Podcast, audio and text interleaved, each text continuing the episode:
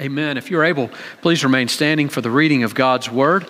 Uh, this morning, we'll continue in Isaiah chapter 44. We'll pick back up in Isaiah chapter 44. This morning, I'll read verses 9 through 23. It's printed in your bulletin if you would like to follow along there. Hear now God's holy, and inerrant, and living Word. All who fashion idols are nothing and the things they delight in do not profit. Their witnesses neither see nor know that they may be put to shame. Who fashions a god or casts an idol that is profitable for nothing? Behold, all his companions shall be put to shame, and the craftsmen are only human. Let them all assemble, let them stand forth. They shall be terrified, they shall be put to shame together.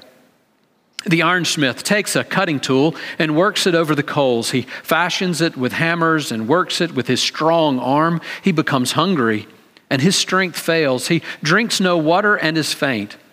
The carpenter stretches a line. He marks it out with a pencil. He shapes it with planes and marks it with a compass. He shapes it into the figure of a man, with the beauty of a man to dwell in a house. He cuts down cedars, or he chooses a cypress tree or an oak and lets it grow strong among the trees of the forest. He plants a cedar, and the rain nourishes it. Then it becomes fuel for a man. He takes a part of it and warms himself. He kindles a fire and bakes bread. Also, he makes a god and worships it. He makes it an idol and falls down before it. Half of it he burns in the fire. Over the half he eats meat he roasted and is satisfied. Also, he warms himself and says, Aha, I am warm. I've seen the fire. And the rest of it he makes into a god, his idol, and falls down to it and worships it. He prays to it and says, Deliver me, for you are my God. They know not, nor do they discern, for he has shut their eyes so that they cannot see, and their hearts so that they cannot understand. No one considers, nor is there knowledge or discernment to say, Half of it I burned in the fire. I also baked bread on its coals. I toasted meat and have eaten. And shall I make the rest of it an abomination? Shall I fall down before a block of wood? He feeds on ashes. A deluded heart has led him astray, and he cannot deliver himself or say, Is there not a lie in my right hand? Remember these things, O Jacob and Israel, for you are my servant. I formed you. You are my servant. O Israel, you will not be forgotten by me. I have blotted out your transgressions like a cloud, and your sins like mist. Return to me, for I have redeemed you. Sing, O heavens, for the Lord has done it. Shout, O depths of the earth. Break forth into singing, O mountains, O forests, and every tree in it, for the Lord has redeemed Jacob and will be glorified in Israel. The grass withers, the flower fades, but the word of our God will stand forever. You may be seated. I have an uncle that I got to see back in, uh, around Thanksgiving who um, is about a decade older than me, and he has committed or, or uh, has employed much of his adult life outside of his vocation. He's, he's, he works a secular job, but he has committed a great deal of his time outside of that job to evangelism. He has gone and trained. He's traveled abroad actually to attend training and to train others to share the gospel. And he continues to do that today. He goes to college campuses and different places uh, to train students to share the gospel and to show them and to, to walk alongside them. And in our conversation recently, he said there's been something that's been encouraging to him as he's been onto college campuses lately. He says there seems to be in this generation a willingness to admit there's something bigger than us. There's, there's something outside of us that we can't see and know and understand that, that's outside of us that's bigger than us, and, and there's an openness to talk about spirituality. Actually, I had a college student tell me that just very recently, making that same observation. The problem is, is where do we look though? Where do we look to satisfy that? And that, that compulsion is not new. Actually, you can look back throughout human history to every corner of the globe, and there is in people this longing to somehow understand the divine. There's a compulsion to worship something. In the book of Ecclesiastes, we read that God has put eternity into the heart of man. God created us with a longing for eternity. It's, it's woven into us. And so, even those who look to other things have to acknowledge that this world just can't provide ultimately what we need. So, there's this longing to know more. Maybe you've heard it sung this way I can't get no satisfaction. And I try, and I try, and I try. That's the Rolling Stones, by the way. An acknowledgement that this world just can't satisfy what I need. So, where do we look? That brings us to this morning's passage. Dealing with idolatry, if, you, if you've been here during our study of Isaiah, or if you read other, other Old Testament prophets, Jeremiah, for instance, you'll know that God's people will enter into judgment and exile, be disciplined primarily for the sin of idolatry. Here's what idolatry is this is a quote that's in your bulletin and the reflections.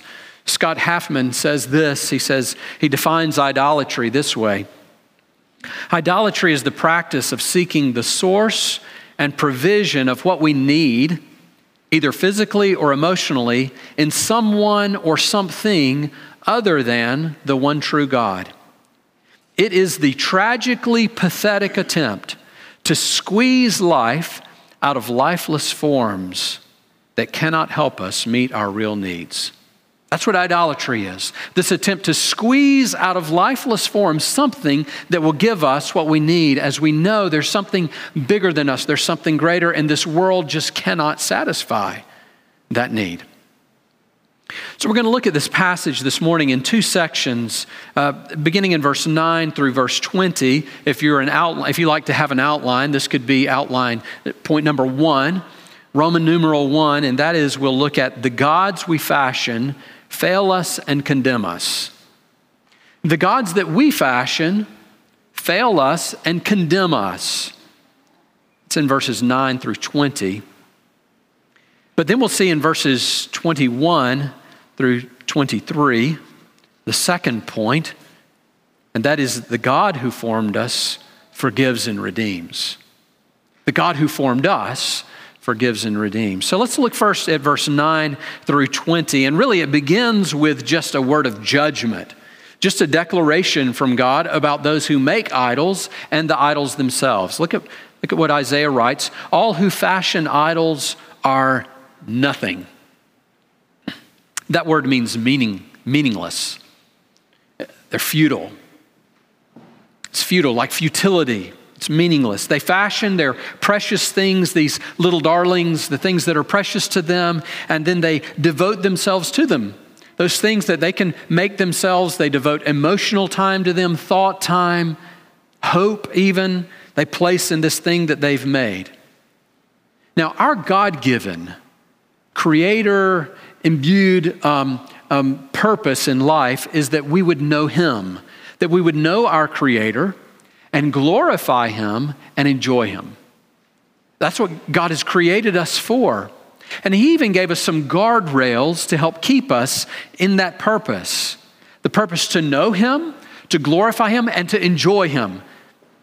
But He set these guardrails. One of them is you shall have no other gods before me. Another one is, you shall not make any graven images to yourself. The, the first two of the commandments, those are guardrails to protect us from veering off, from getting off of the path of this purpose. Well, the idol maker turns his car 90 degrees and plunges right over the ledge, through the guardrail, over the ledge. So God says of this, purpose, this person, his life is purposelessness, or purposeless, it's meaningless. He's abandoned the very thing he's been created for. And then he says of the idol, and the things they delight in do not profit. These man made objects of worship don't bring any advantage, they don't provide anything. And even if we were to imagine that this idol makes some promise, which it really can't, but even if it could make a promise, it can't keep that promise.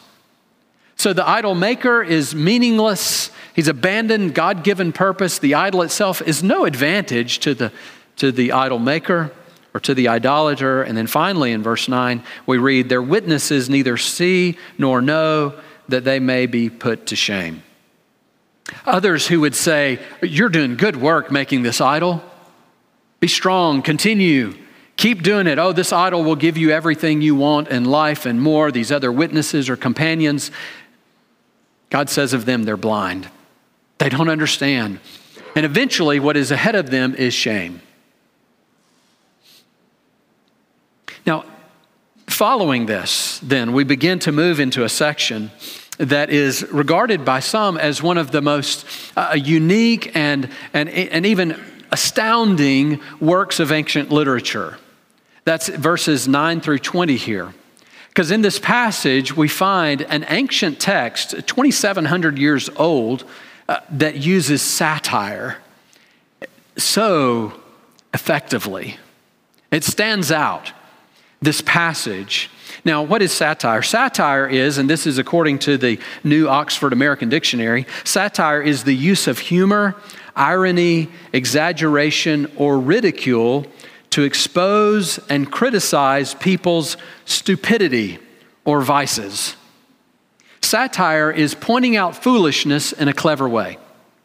And we hear God here speaking through Isaiah, pointing out the foolishness of idolatry. So, under this point number one, after this word of judgment in verse 9, then we pick up, we pick up in uh, what follows with the foolishness of idolatry. Now, in verses 10 through 11, God says, Call the people together, let them assemble, let them stand up, let them hear what I have to say. But then, picking up in verse 12, we look at the foolishness of idolatry. Listen to verse 12 and 13 again. The ironsmith takes a cutting tool and works it over the coals. He fashions it with hammers and works it with his strong arm. He becomes hungry, his strength fails. He drinks no water and is faint. The carpenter stretches a line, he marks it out with a pencil, he shapes it with planes and marks it with a compass, he shapes it into the figure of a man, with the beauty of a man to dwell in a house. The, the first thing to note in the foolishness of idolatry, as Isaiah depicts how finite craftsmen form finite gods. No matter how strong the ironsmith may be, no matter how muscular that right or left arm, whatever he hammers with, looks, eventually he's going to meet his limit. Now, I made an admission back in the fall that I have been trying to get up in the morning early and go to the gym. I have yet to return in 2024, so uh, ask me next week if I've gotten back to the gym. It's cold and dark in the morning, but I'm going to try. And if you go to the gym in the morning or in the afternoon, and there'll usually be one or two people who you can tell they've spent a lot of time in the gym. And, and, and you can tell by looking at them. Well, the strongest individual in the gym, whoever he or she may be, no matter how strong they are and how hard they've worked, if you watch them long enough, you'll see they reach a limit. They'll eventually burn out. They'll eventually get to a weight that they can't lift or to a point where their bodies are just exhausted. Actually, a couple of months ago, we were at the gym one morning and an ambulance had to show up. Somebody pushed the limit too far. They reached their limit. Well, the ironsmith, even, as he fashions this idol with his strong arm, he becomes hungry. He's tired. If he doesn't drink enough water, he grows faint. He's finite. But this idea is that here he is trying to, to form a powerful being, and he is a finite creator doing it. So here's a, here's a principle, a principle that is forgotten by the idolater, and that, uh, that is that the thing formed can't rise above the one who created it. The thing formed cannot rise above the one who created it. Maybe we need to remember that in our hysteria about AI. People fear that it will take over the world. It can't rise above those who've created it. Now, there are wicked people in the world who may want to use it for ill purposes.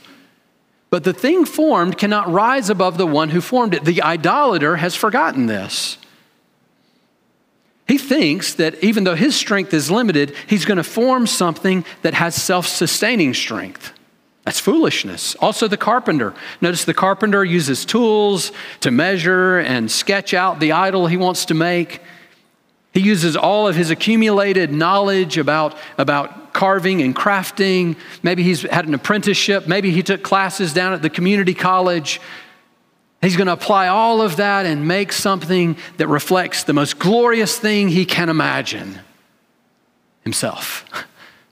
He forms an idol in the image of himself, and then he sets that idol up in his own temple in his house.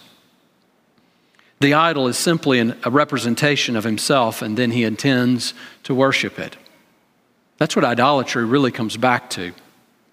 So let's pause for a moment and, and we think, well, now we don't do this. We don't usually carve images and we put them up thinking they represent a God. Maybe some people do in some ways. But typically we, we, we are a little more sophisticated, but we are still idolaters. What are some of the things that we're tempted to worship? Well, it can, right off, the, right off the bat, we know that wealth is a great temptation. Money, wealth, or the things that we can get with our wealth. So, some money or our possessions, or maybe for some, it's their national identity, or the, the strength of the military, whether it's the national military or maybe their own reserve of, of weaponry. That's my hope. That's going to defend me or the, the government's military. That'll be, that's my hope, that's my security. Others, it's, well, no, I don't, I don't put my hope in those things, but I do have a team I like to pull for. And boy, I invest a whole lot of time and emotions and even money to make sure my team wins because if my team wins, I win. If my team's a champion, I'm a champion. Others, it's their, their looks, or maybe their spouse's looks, or their intelligence, or maybe achievements. Maybe it's the number of diplomas on a wall, or, uh, or trophies on the shelf, or, or uh, antlers on the wall, or you name it. We can find any kind of thing that we can think this, this indicates that I, I have value and worth, and, and, it, and it lets me know that, you know, deep down I'm okay. For others, it's the pursuit of pleasure, personal pleasure, or ultimately just the praise and the affirmation of other people. Now, those aren't all bad things. I'm not saying those are all wrong. But when they become the ultimate thing, when they become the thing that we feel like gives us, that, that affirms us, that gives us security and hope, hope for today and bright hope for tomorrow, when we begin to view it that way, then we've made that into an idol.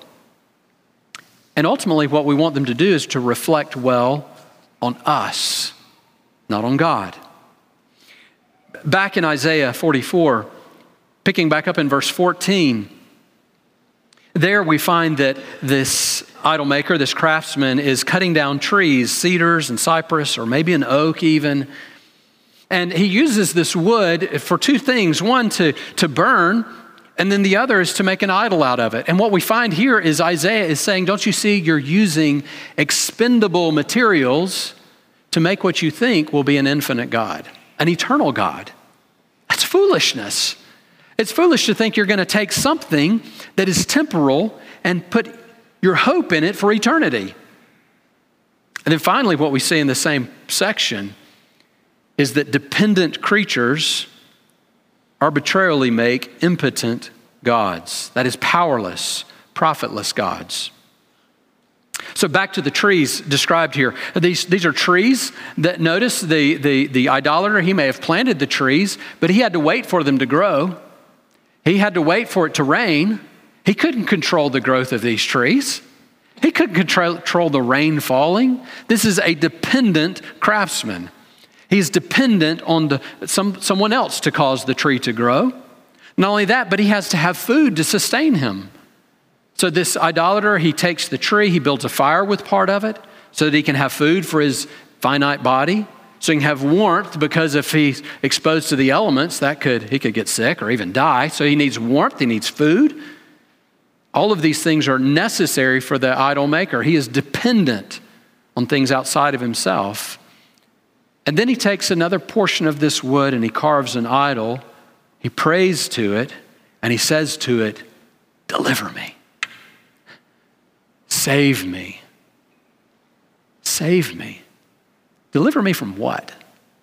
What do we look to an idol to deliver us from? Meaninglessness, despair, hopelessness.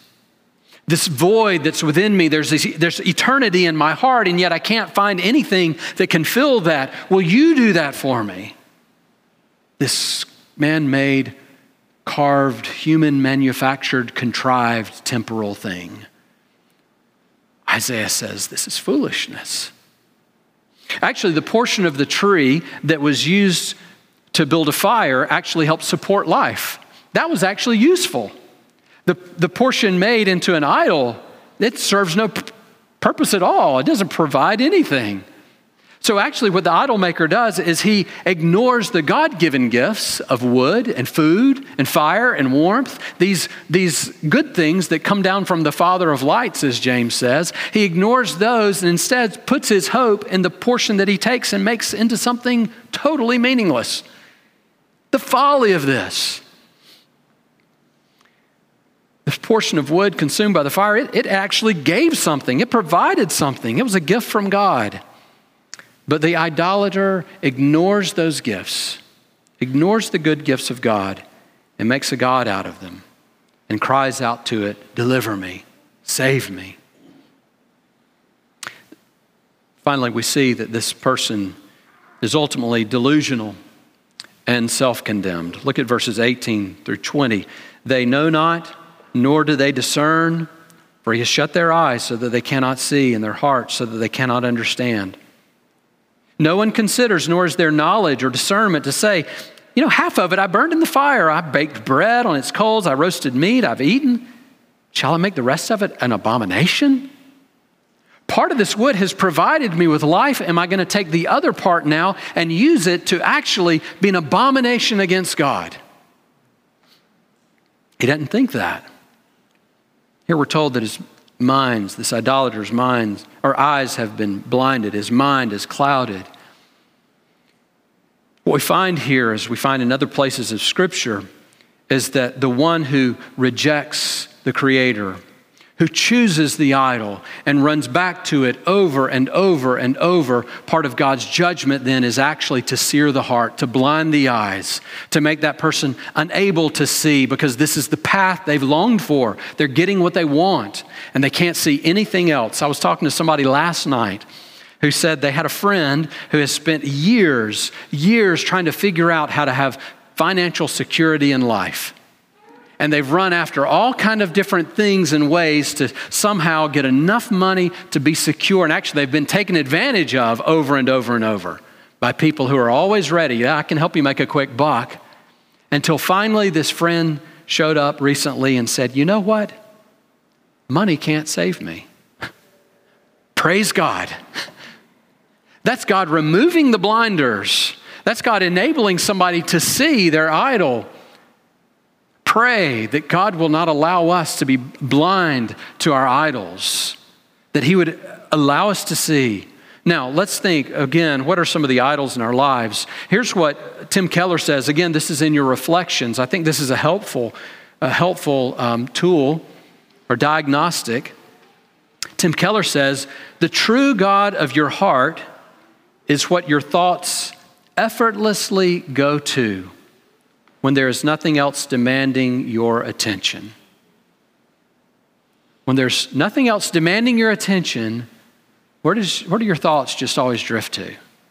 Keller says that's a good diagnostic to figure out what's the idol. So let's put this in. We're not idol makers. We don't usually cut down trees, uh, most of us, and do this. So let's put it in a, in a common, maybe, situation today. A man or a woman gets money, they have a job, they they get an inheritance, whatever, they, they uh, have some wealth, and they spend part of that wealth on food and shelter. They buy medicine. Um, they even buy uh, different things that they need in life, such as toilet paper.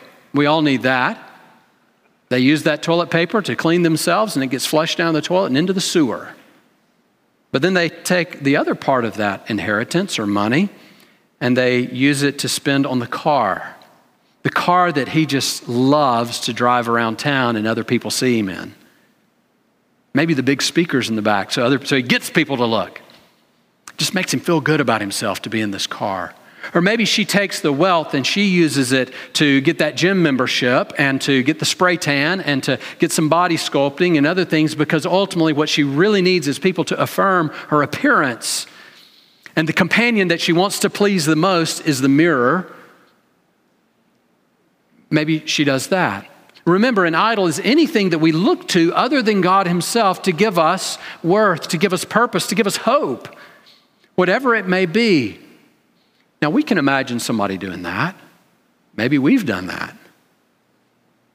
Isaiah would say, Don't you see the folly of it? Don't you see the folly of placing our hope in something that's temporary and temporal? Thinking that if, if we do this, if we build this, if we, if we have these achievements, or if we accumulate this wealth, or have these kind of friends, or this many likes, or this many followers, then we'll be somebody. Then we will matter. Isaiah says, You're looking for the infinite in the finite, and it's folly. We have inside of each of us what can feel like an insatiable need, a demand even, to find something that will give us meaning and worth. Someone who will affirm that our life matters and we aren't simply an inconsequential speck lost in a vast universe. And I'll be honest, I have things that I can be tempted to make idols in my life good things, good gifts from God, like my family, like my church. it's Christ's church, but I can make an idol of it, or the pulpit. Good things that God gives us. We can be tempted to think that is where I'll find my worth, that is what will give me hope. Actually, God has made us that way. He's made us with this longing but we're tempted to look to anything other than Him to fill it. So, what do we do? What do we do when we have moments where, or maybe even today, where God pulls the blinders back and we begin to say, you know what, I think I've got an idol in my life? Well, in 1 Corinthians 10, Paul says that God provides in any temptation, in every temptation, He provides a way of escape. And then he goes on to say, flee from idolatry.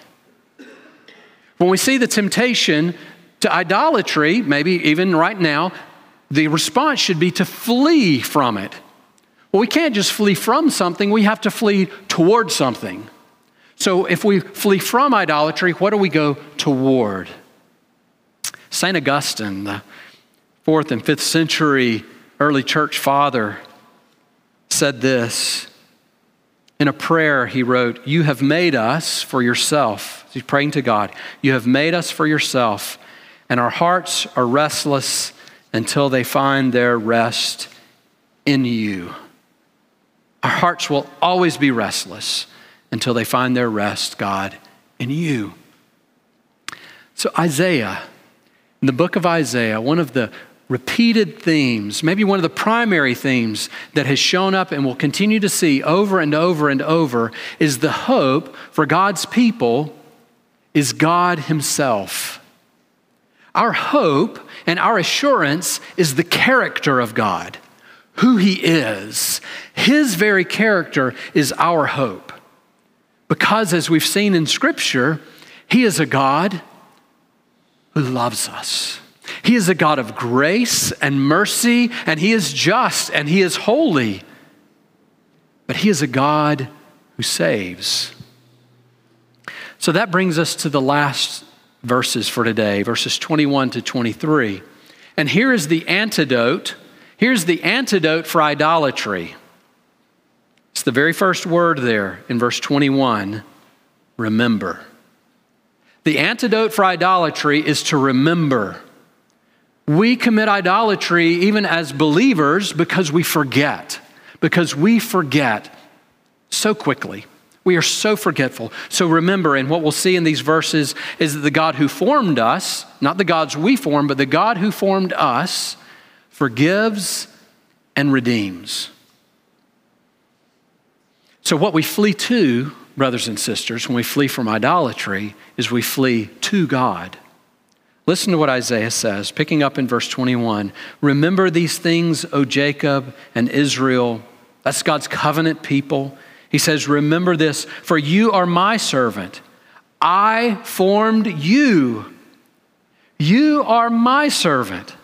So, first, remember the God who formed you, not the God that you can form. When you're tempted to look at your achievements or your wealth or your whatever it is, the things that you've done, stop and remember that, wait, I have been formed by God. God has formed me. The infinite has formed me. And we could read in Psalm 139 You knit me together in my mother's womb. I'm fearfully and wonderfully made. Absolutely. He formed us in creation and, and making each of us. Not only that, but He's formed you spiritually.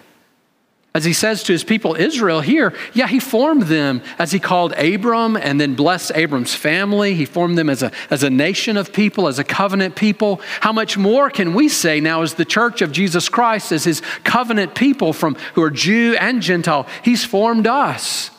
He has formed you. He has taken dead, stony hearts and given us hearts of flesh. And He didn't just save you individually, He has formed us together as a spiritual household in which His Spirit will reside. He's formed us as a covenant people. And not only that, you know this word form if you've been here, because this word shows up in Isaiah often. The word formed is a word used in, in the potter's house. It's the potter's hand forming so he hasn't only formed us in creation and formed us spiritually to be a people, but he's the God who continues to form us by sanctifying us. He's continuing to shape and mold us and apply pressure and, and create something beautiful for his use and his glory. So remember the God who formed you. But not only that, notice that the God who formed you promises, You will not be forgotten by me. we may be forgetful, but he's not. He will not forget you, He will not abandon you. Also, verse 22 now, remember the God who forgave you.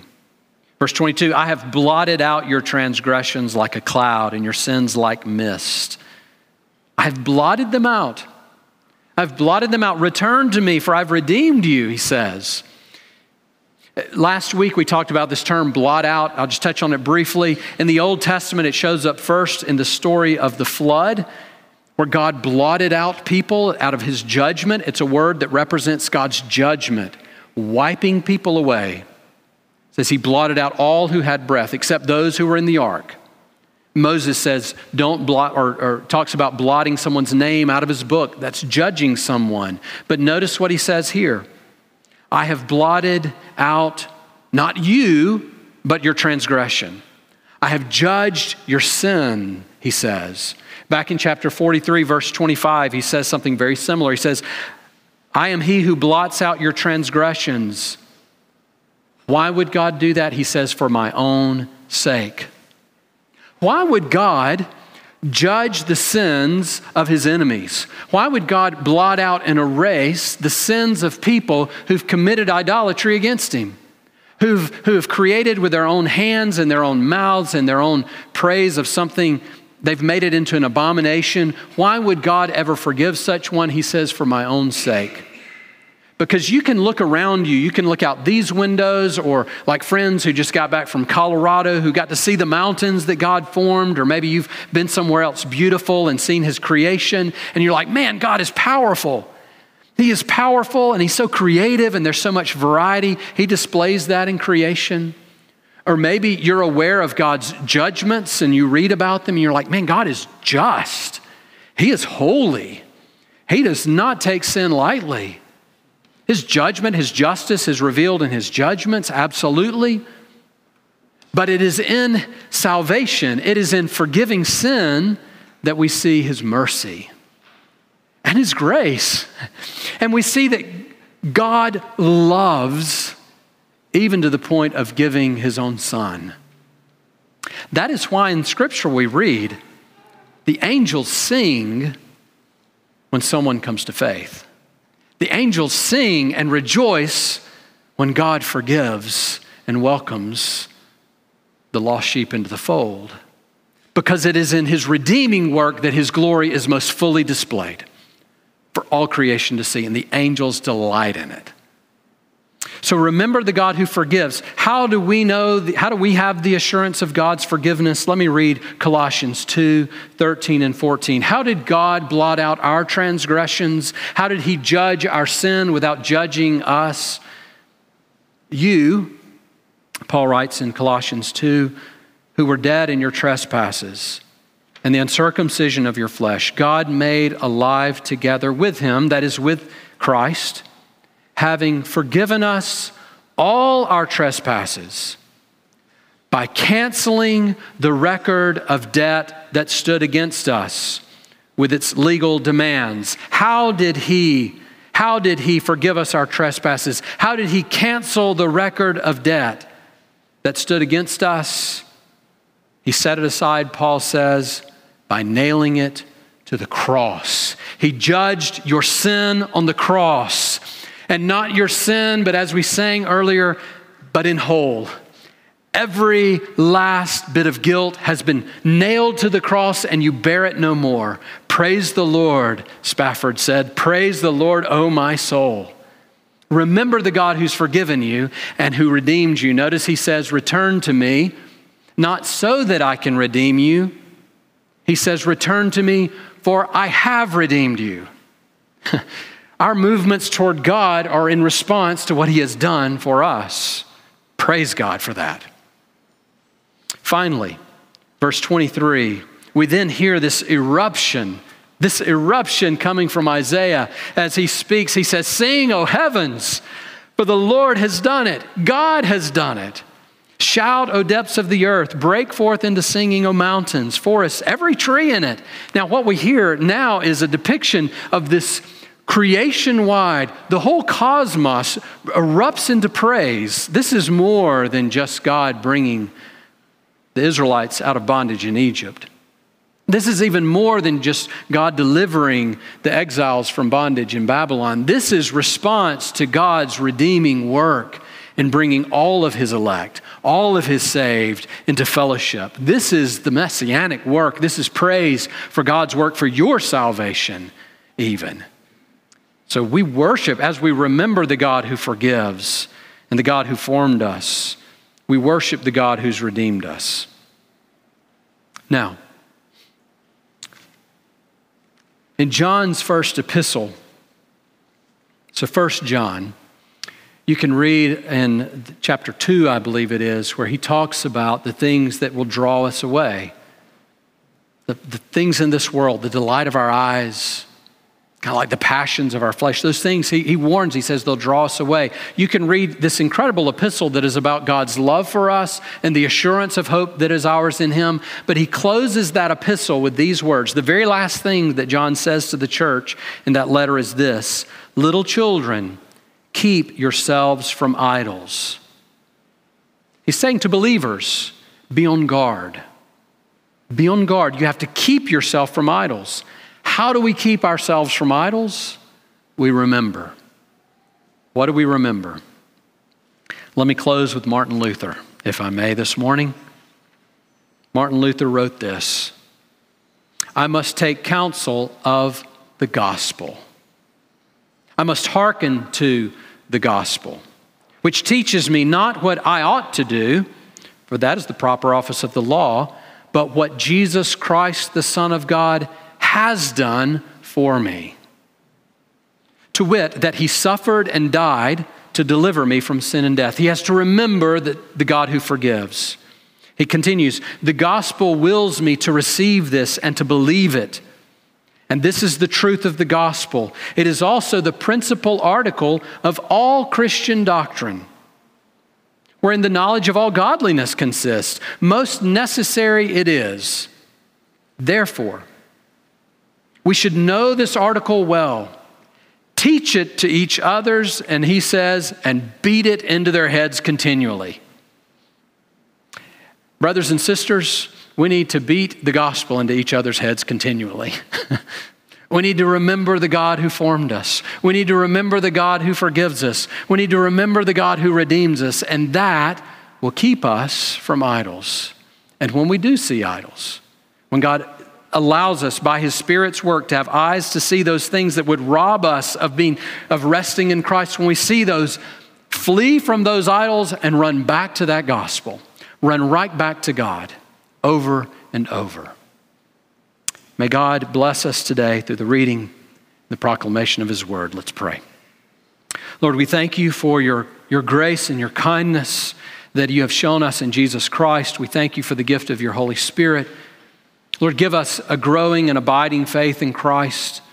Lord, help us to see the hope that is ours, that we have hope not in a temporal idol, not in something made of, of um, matter that will pass away, but that we have the true and living God who's revealed himself to us.